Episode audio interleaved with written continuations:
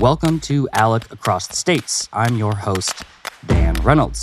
Today we're going to be having a very awesome conversation with two experts in the medical field. First, joining me from Texas is Representative Tom Oliverson. He's an ALEC member and an American anesthesiologist who represents Texas's 130th district. Representative Oliverson, thank you so much for calling into the podcast. It's my pleasure to be with you today. Thank you very much. Of course. Also joining the podcast is David Swerdlow from Pfizer. He's a senior director there, and he's their COVID vaccine global medical lead, as well as covering many other efforts at Pfizer. David, thank you so much for joining today. Um, we're going to be talking about vaccines. You work in the Pfizer vaccines division. Thanks so much for taking some time today. I know it's going to be very important for our listeners to hear what we're doing right now with COVID vaccination. So thank you. It's my pleasure. So before we get into the nitty gritty of you know any policy talk or anything specific, can you talk to our listeners a little bit about the COVID nineteen vaccine that you are currently working on with BioNTech? Sure. Thanks so much for inviting me to speak with you. It's really exciting to be able to share some of our enthusiasm for working on a vaccine that may help to stop this terrible pandemic. As you know, there are almost 200 vaccine candidates being developed by companies all over the world using many different vaccine technologies. Ours is a messenger RNA vaccine that was developed by the German company BioNTech. BioNTech began working on their vaccine after the genetic sequence of the pandemic virus, SARS CoV 2, was published by Chinese investigators in early January. Subsequently, several candidates or versions of the vaccine were tested in animals and found to be safe and produce a strong immune response. Four of these vaccine candidates, again, we can call them versions of the vaccine, were then tested in human volunteers. The results of the initial studies were recently published in the journal Nature. One of these candidates, which we call BNT 162b2 or B2, demonstrated a good safety profile and induced a strong immune response and was selected to be used during the next stages of development. So, where exactly is it in uh, the development process right now? So, we're currently conducting what we call a phase 2b3 large clinical trial to test the safety and efficacy of our vaccine in persons between the ages of 18 and 85. It will include up to 30,000 participants from almost 40 US states and several other countries. The study is a randomized, placebo controlled, double blinded study. So, what, what does that mean? Well, half of the participants will receive the B2 vaccine and half will receive a placebo. Neither the investigators nor the participants will know whether they received the vaccine or the placebo. Then we will monitor participants to see if any developed symptoms of COVID. If they develop symptoms, we will test them using PCR, a laboratory test you're all familiar with, to see if they are infected with SARS CoV. In the end, we evaluate all those who developed COVID and determine what proportion were vaccinated and what proportion had received placebo. Using simple math, we can then determine how effective the vaccine is. Meanwhile, we will be carefully monitoring all the participants to see if any safety issues arise. Of course, we don't anticipate that, but we will be observing and evaluating carefully.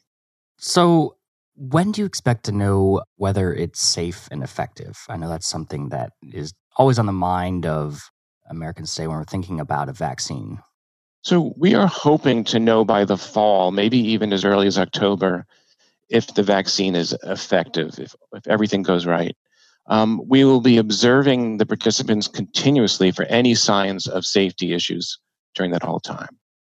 I, I do want to transition just for a moment. Representative Oliverson, this podcast is being recorded only with audio, but we record them over Zoom. And when Representative Oliverson joined us, he was fully suited out in his scrubs. So this is a question for both of you guys, but I do want to start with Representative Oliverson.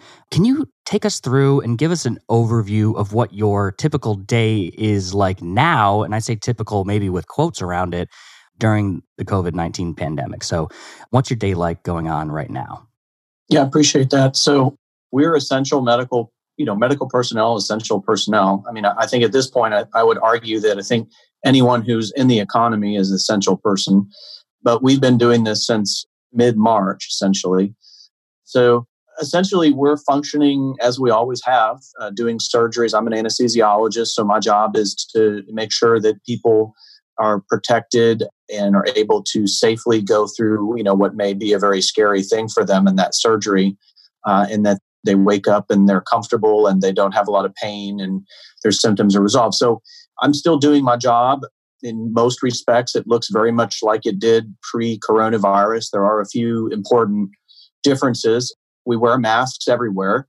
You know, we do normally wear masks in the operating room for sterility, uh, but now we wear masks for infection control. So anytime you're in the building, you're wearing a mask, and our patients are too.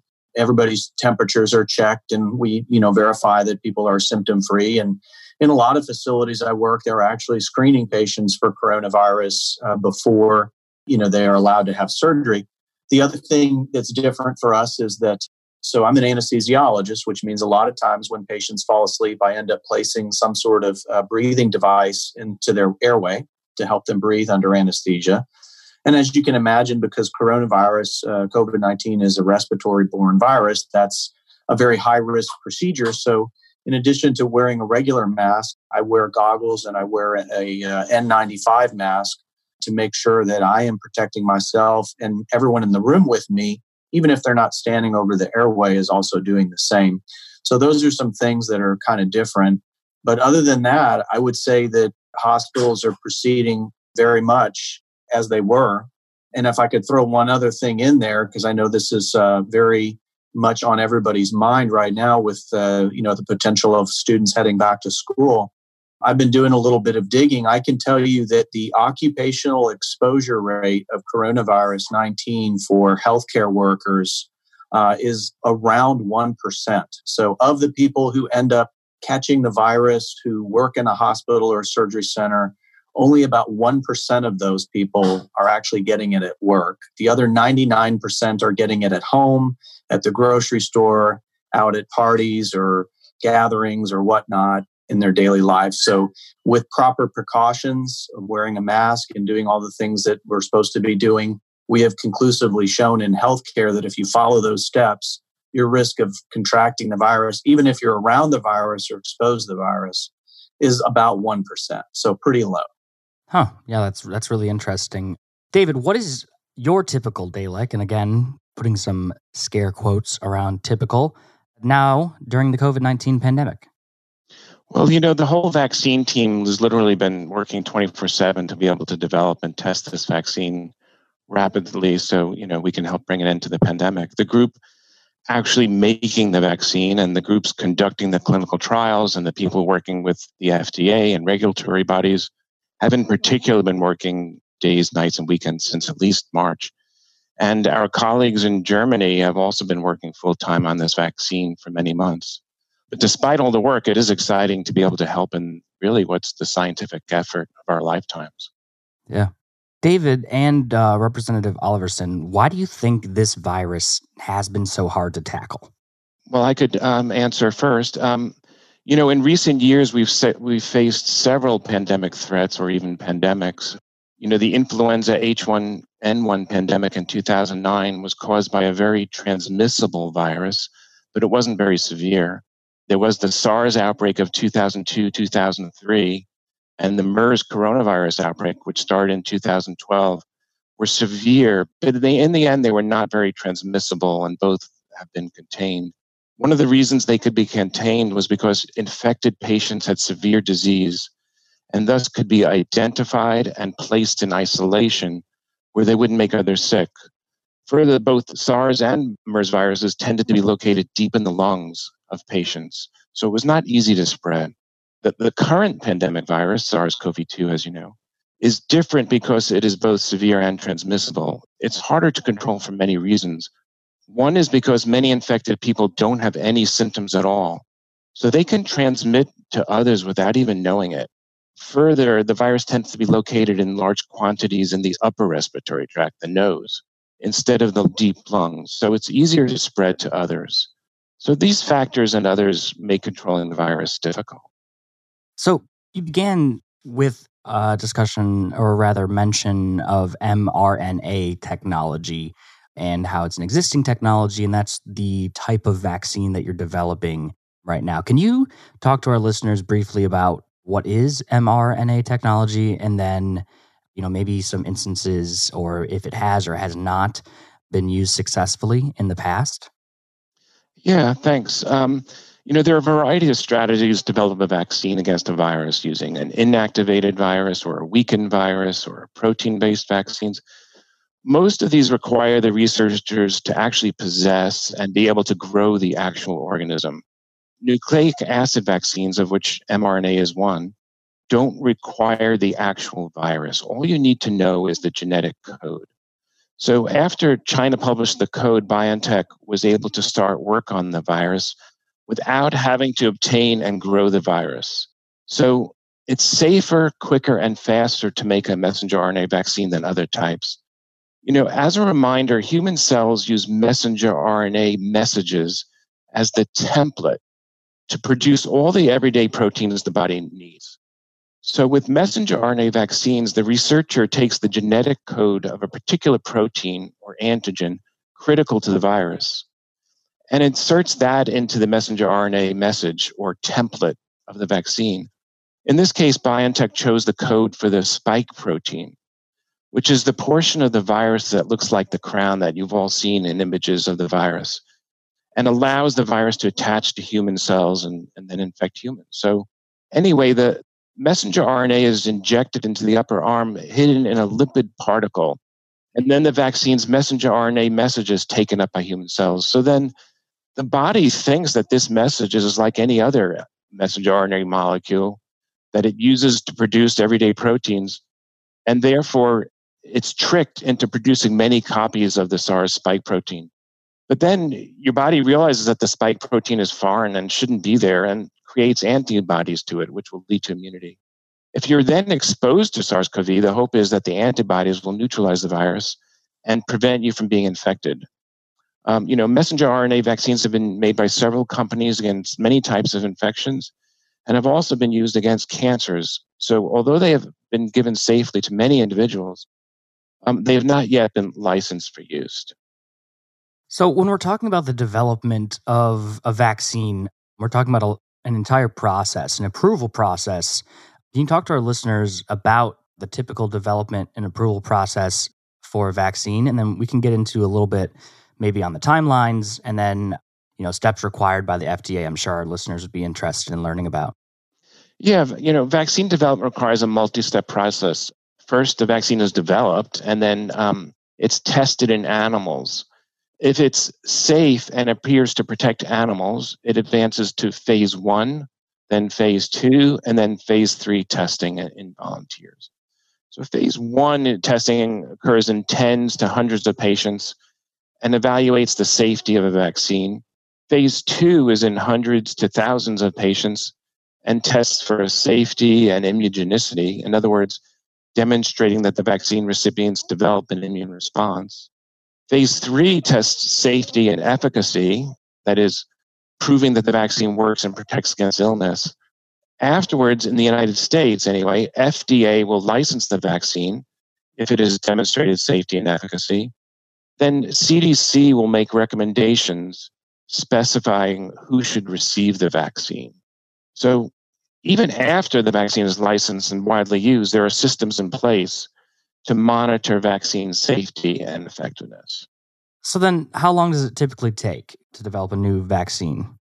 Usually takes about 10 to 15 years to develop and test a vaccine and at a cost of about a billion dollars. Hmm. Wow. So then, you know, maybe from a top level, high level, broadly, because I'm sure there are a lot, and we could probably talk for hours about this next question. But what are the steps required by the FDA in advance of approval that are typically in place?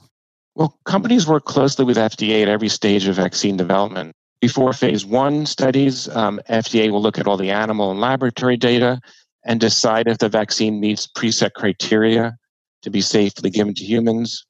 Similarly, before phase two or three can start, FDA reviews all the available safety and immunogenicity data. And then after phase three, a licensure package is submitted by the manufacturer to FDA. FDA then will license the vaccine if it meets all the pre specified measures for vaccine safety and efficacy. Representative Oliverson, as someone who's you know really on the ground, just broadly talk to us about what a vaccine would mean, both in the medical field and then also as a state legislator for your constituents. I think one of the issues that we see with this virus, and I think David gave a very good summary of, of why this virus is such a problem. But the other thing with regards to this particular virus is that it's it's a new virus, and you know we call it the novel virus. But I think what we mean by that essentially is that there's not really any immunity out in the community, and so anyone and everyone is susceptible. Unlike a lot of the other viruses that we see, you know, where there's some level of immunity. So so a vaccine then becomes critically important. You know, I was thinking about this the other day. We we often talk, and I and I know in in my state and probably other states, there are those that decide for whatever reason that they don't want to be vaccinated for things like measles or uh, or tetanus or whatnot, um, or may have an allergy uh, and can't be, uh, or may you know show a poor immunologic response. And the reason that they're okay functioning in society essentially is because most people have some level of immunity from vaccination to that virus. And so the odds that that unvaccinated or unsuccessfully uh, vaccinated person is going to become exposed to the virus and catch it is much less. And unfortunately, that just doesn't exist uh, with the COVID 19 uh, virus. We just don't. We don't have that herd immunity in the community. I know that's something that's been talked about in the media a lot. And so being able to um, to have a vaccine that could prevent people from getting the virus i mean that that becomes the surest best way to establish that immunity within the community that actually reduces the spread so instead of you know visiting a nursing home and infecting you know 90% of the people in the nursing home with you know a, a certain mortality rate maybe you have one or two people that contract the virus or maybe nobody does um, and I think the other thing that's important, um, and I'm speaking a little bit more as a scientist and a policymaker, but I think this is something we have really yet to realize on the policy side, but it's going to become evident in the next five to 10 years, I believe. And that is that I'm, I'm hearing from many of my colleagues that uh, there are long term sequelae, uh, complications from being infected with this virus, and that, hmm. that there's a certain percentage of the population that even though they recover, um, they may have permanent damage to organs uh, as a result of being exposed to this virus. And so, you know, just the ability to prevent that native infection, uh, which could be a lot more complicated and a lot more costly down the road than just simply getting sick and recovering. Um, that's a big deal uh, to be able to avoid that infection. It's almost, uh, to, to, me, it's starting to sound more and more almost like like a polio, uh, where people, you know, contracted polio and, and some did okay and some had permanent lifelong disability from it uh, mm. where whereas you know when the vaccine became available and people were vaccinated against it then you know we could essentially be in a position as a country to ensure that nobody uh, had long-term sequelae. So you know i think the jury's still out on that. I always like to remind everybody in policymaking to please stop following twitter and facebook as your source of medical news. I am incredibly, incredibly frustrated, uh, even with uh, many in the research community, with this desire to sort of pre publish results before they go through a proper peer review process and sure. are published in a peer reviewed medical journal. So I just like to kind of remind everybody of that. But, uh, but yeah, I, I do think that there's significant societal benefit to having herd immunity to this virus as promulgated by a vaccine as opposed to actually being infected and you know contracting it. Yeah, thank you, David. We were talking about you know the typical development and approval process timeline, and also you know steps required by the FDA. But during COVID nineteen, you know timelines have been accelerated. We see that on the news. We've seen that it's pretty clear that everyone wants this to happen as quickly as possible to develop the vaccine. So, how have companies like Pfizer been able to speed up the development of steps for your COVID 19 vaccine? Yeah, thanks. Um, companies, including ours, have compressed vaccine timeline from years to months without missing any safety steps. Our company has leveraged decades of experience developing, testing, and manufacturing vaccines. Most mo- notably, we have been doing things simultaneously instead of one step at a time. For example, in our phase one trial, we, we tested four different vaccine, them versions, instead of doing four sequential studies. So we did them all together instead of doing one at a time. Companies are starting to ramp up vaccine manufacturing facilities even before they know their vaccine will be licensed. They're manufacturing the vaccine at risk, we call it. Mm. Um, so companies are willing to take the chance that if the vaccine is successful, they will be able to start delivering the vaccine almost immediately. If the vaccine is not successful, they have lost a good deal of money, but given the circumstances, it, it's it's worth the risk. Planning for allocation and distribution is also being done at the same time as the development, so the vaccines can be distributed as soon as the vaccines are approved. So, what's different or the same about the pathway to approval that the FDA is requiring? Yeah, um, you know, F- FDA has repeatedly said that they will not be taking any shortcuts. Vaccines will all have to prove they are safe and efficacious. Like us, they're willing to work overtime to turn around evaluations and review paperwork in real time in, in the usual drug development you know journey the process of preparing regulatory data packages to submit to the fda and then waiting back to hear is you know typically can take months but with all hands on deck regulators are responding to data very quickly often in real time to help keep trials running as quickly as possible yeah representative oliverson as a policymaker as a state legislator um, from texas what's your reaction to seeing the FDA, you know, speed up development times and, you know, double down on their hours and work overtime and things like that to make sure that we get this done? I think it's incredible. And I couldn't be prouder of the work that our biotech companies are doing. And I'm very appreciative of the fact that the FDA has accelerated this process. I mean, this is uh, this is just an example of, of almost kind of like a uh, you know a, a World War II type mobilization effort here at home, where hmm. where in the whole industry is essentially pulling together to get this done because it's that important.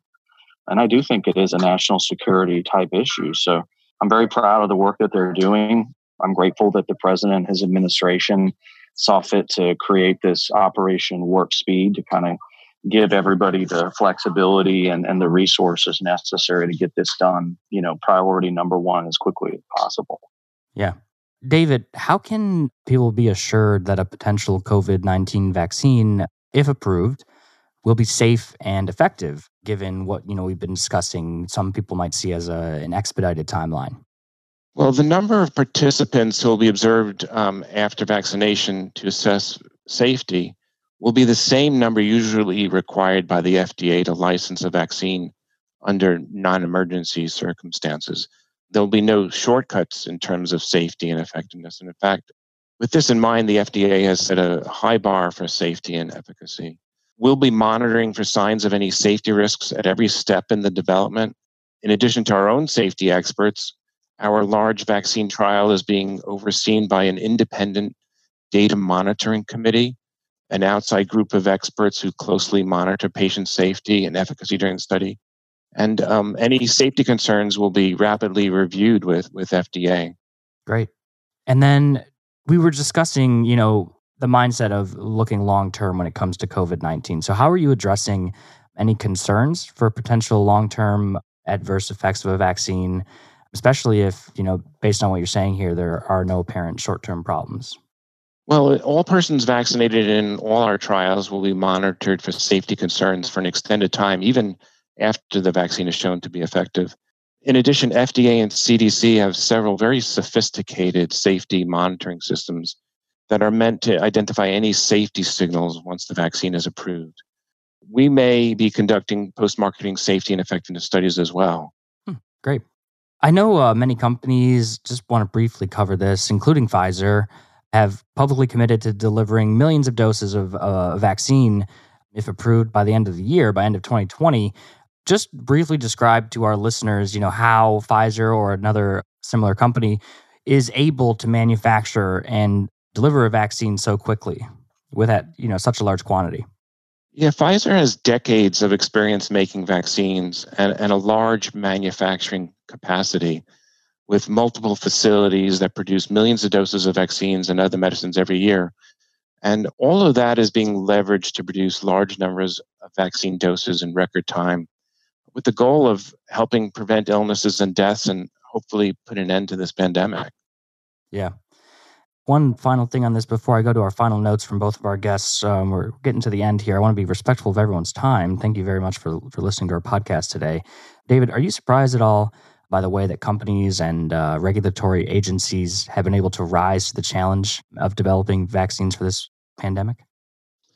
You know, in, in the midst of this terrible pandemic, it has been exhilarating.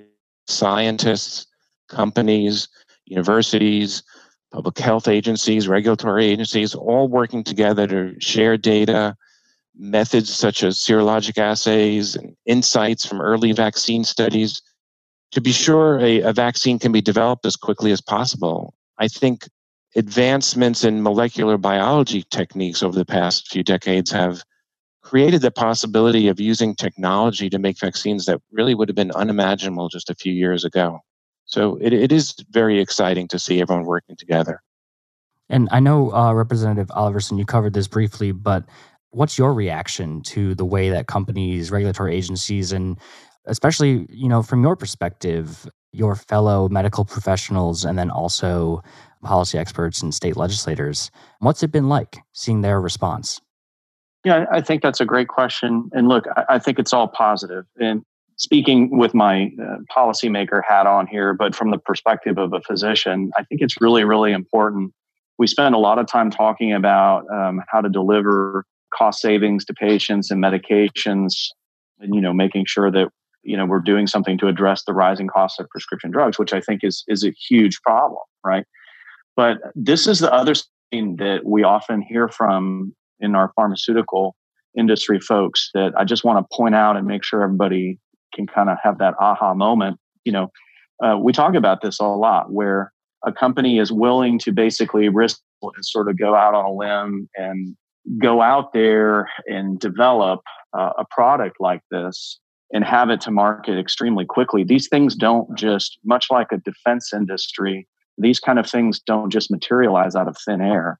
Um, the reason that Pfizer can do this, as David said, is because they have decade, not only decades of experience manufacturing vaccines, but they have facilities spread across the United States and probably even the world that are already working on things like this because you know there's a free market principle in effect here to where a company like Pfizer sees a need, fills a need, and the market rewards them for that need. You know, if we were to go to a single payer type system um, where everything was sort of cost controls and you know all about um, whatever the government says you're going to get and i think you lose a lot of this flexibility i think you lose a lot of the ability to ramp up quickly and be able to rise to these challenges and so i just think it's one of those things that we shouldn't lose sight of the fact as we're pursuing you know reform within the prescription drug community that we we don't take for granted that the industry that we have here in the united states there's some real blessings that come along with the ingenuity and the free market principles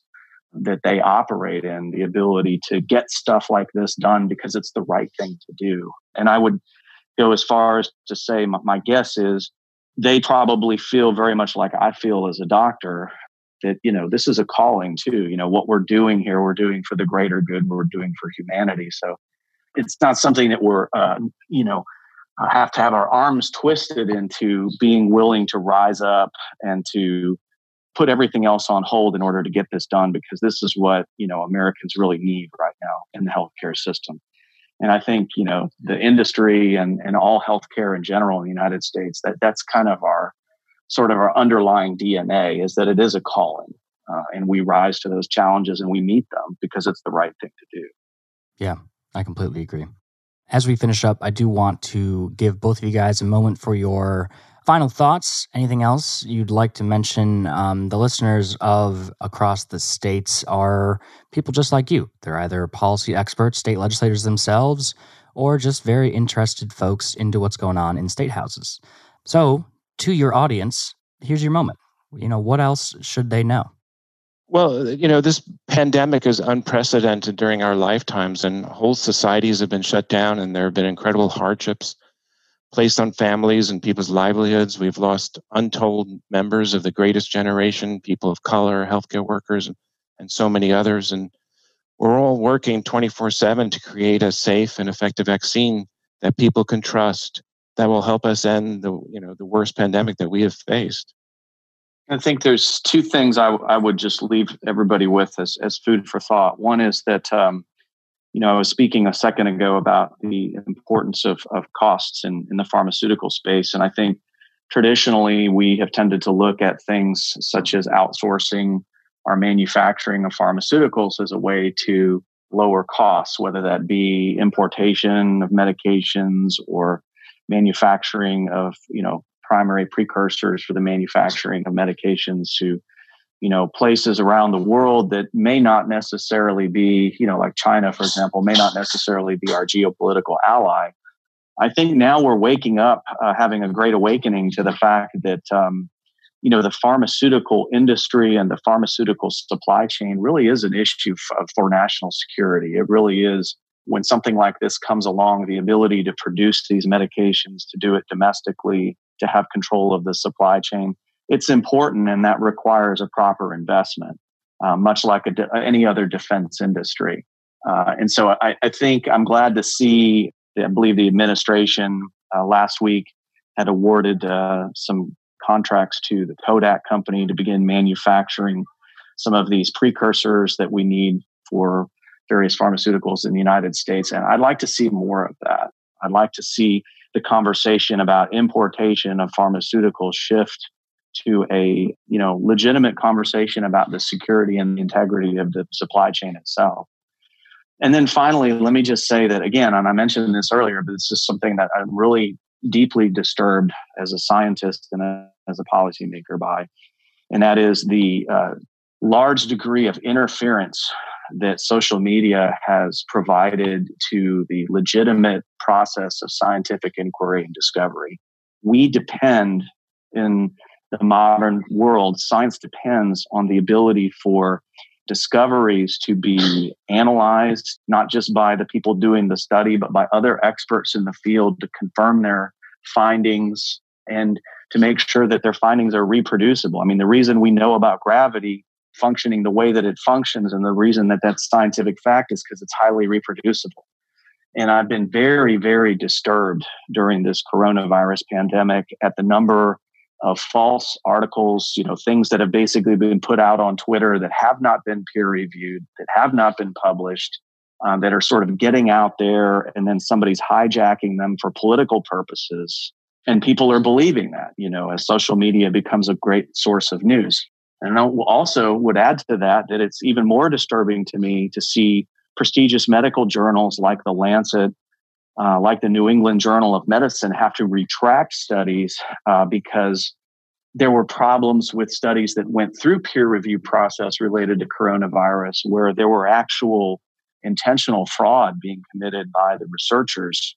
All of these things jeopardize our entire understanding of medical discovery. If we don't have a process for scientific discovery and inquiry that uses that same scientific method that people learned about in high school, and that's not followed rigorously, then that really calls into question everything that we know, that we think we know about the discovery. Uh, it becomes more of a truth is relative versus truth is absolute kind of situation. And that scares me terribly. And so I would just ask everybody out there listening to be incredibly cautious about using medical journals and scientific information as a basis for your political policy making be sure that it's been properly vetted, be sure that it has been published in a peer reviewed journal, that it has withstood the test of time. And as David alluded to earlier, contains the magic words, which is prospective, randomized, controlled trial, observational, retrospective studies on whether this drug works or this does or doesn't. Those are the most unreliable sources of data that we have in scientific inquiry. Uh, and I have seen far too much reliance during this coronavirus pandemic on observational studies. You know, well, I gave this drug to 50 of my patients and they all got better, so it must work. That is not a proper scientific inquiry. Hmm. Yeah. Well, thank you to both of our guests. And thank you to our listeners today for coming with us on a deep dive discussing Pfizer's development of a COVID 19 vaccine and what that means. My guests have been first from Pfizer, who is the senior director at Pfizer and the COVID vaccine global medical lead, David Swerdlow. David, thank you so much for joining and for all of your great analysis on what's going on over there at Pfizer and then also what typically goes on with the FDA approval process and then what's going on today. Thanks. It's been a pleasure. And Representative Oliverson, I know you're very busy. Thank you so much for taking some time out of your day today to talk to our listeners. I know they really appreciated it. And thank you for everything that you do, both as a state legislator and as a medical professional. It's my pleasure to join you. And thank you to Alec for putting this on.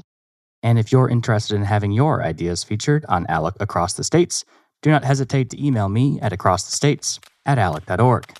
And please do rate this podcast wherever you get your podcasts. It helps us find some new listeners. Thank you very much. Thank you for listening to Across the States, the leading state focused policy podcast presented by the American Legislative Exchange Council, the premier free market organization of and for legislators. To learn more about our work or to make a tax deductible donation, visit alec.org. Tell us what you think on Facebook and Twitter at Alec States. The views and opinions expressed on Across the States are those of the speakers and do not necessarily reflect the official policy or position of the American Legislative Exchange Council.